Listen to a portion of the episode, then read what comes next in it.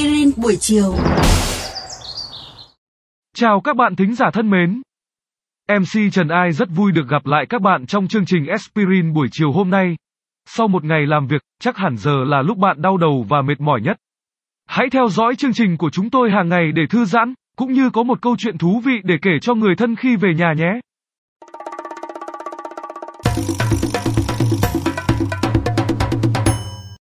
Thế là đã sang thu rồi đấy các bạn ạ. Tên của mùa thu có nghĩa là thu hoạch, là mùa của rất nhiều loại rau củ quả tươi ngon, thế nên, hôm nay tôi sẽ chia sẻ với các bạn những câu chuyện thú vị về các loại rau củ quả. Tưởng như quen thuộc, nhưng hóa ra chúng lại ẩn chứa khá nhiều điều bất ngờ, mà tôi tin là chưa chắc các bạn đã biết đâu. Tháng 8, tháng 9 là mùa cà rốt đó các bạn. Chắc hẳn nhiều bạn không thích ăn cà rốt vì mùi hăng hăng của nó, nhưng hồi nhỏ ai cũng bị mẹ bắt ăn cà rốt cho bổ mắt, các loại rau củ quả màu đỏ chứa nhiều vitamin A tốt cho mắt thật, nhưng thực ra, đây là một cú lược.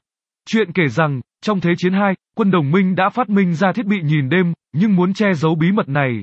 Bởi thế, tình báo Anh đã làm hẳn một chiến dịch tuyên truyền rầm rộ về tác dụng của cà rốt, bổ mắt đến mức giúp các binh lính có thể nhìn ban đêm bằng mắt thường. Không biết quân Đức có tin không, nhưng các bà mẹ thì tin sái cổ. Và từ đó, không ít trẻ em bị các bà mẹ bắt ăn cà rốt trong nước mắt đến giờ. Có một sự nhầm tưởng nữa mà tôi sẽ bật mí cho các bạn liền đây. Có phải bạn vẫn nghĩ, các loài có cấu tạo cơ thể phức tạp hơn, như con người chẳng hạn, sẽ có nhiều gen hơn so với những loài đơn giản như cây cối? Không phải đâu nhé. Cà chua chứa nhiều mã gen hơn cả con người cơ đấy.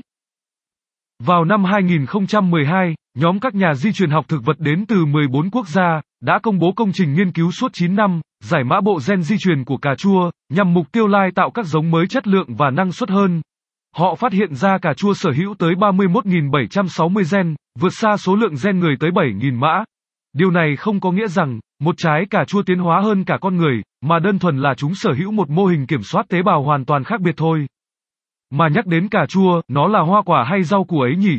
Chúng ta ít khi ăn sống cà chua, mà chỉ dùng khi nấu nướng, đúng chuẩn một loại rau củ. Thực chất cà chua đáng thương là hoa quả, nhưng do chứa quá ít đường, không ngọt ngào được như nhiều loại hoa quả khác nên đành ngậm ngùi đứng vào mâm rau củ. Ngược lại với số phận hầm hưu của cà chua thì quả dứa đã từng được coi là một biểu tượng của sự giàu sang. Nào các cô gái, hãy sống như một trái dứa, đầu đội vương miện, dáng đứng hiên ngang bên ngoài gai góc, bên trong ngọt ngào. Và nếu vào thế kỷ 17 đến 18 mà các cô cũng là trái dứa thì sẽ vô cùng có giá, được trưng trong cung điện và dâng lên các vị vua nữa đấy. Dứa vốn là loại quả bản địa của vùng đất Nam Mỹ, được nhà thám hiểm Christopher Columbus mang về làm quà cho các nhà quý tộc châu Âu. Bị quyến rũ tuyệt đối bởi vẻ ngoài độc đáo, kết cấu đặc biệt và hương vị mạnh mẽ của trái dứa, người Tây Ban Nha đưa nó vào những bàn tiệc hoàng gia, trong các tác phẩm hội họa cũng như kiến trúc. Và khi tới Anh quốc vào thế kỷ 17, dứa đã trở thành thứ đặc sản đắt giá.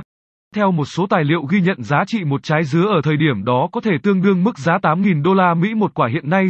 Sự khan hiếm góp phần biến trái dứa trở thành một vật phẩm khẳng định đẳng cấp và sự giàu sang đến nỗi người ta sẵn sàng bỏ tiền thuê một quả dứa mang đi dự tiệc chơi để lòe thiên hạ.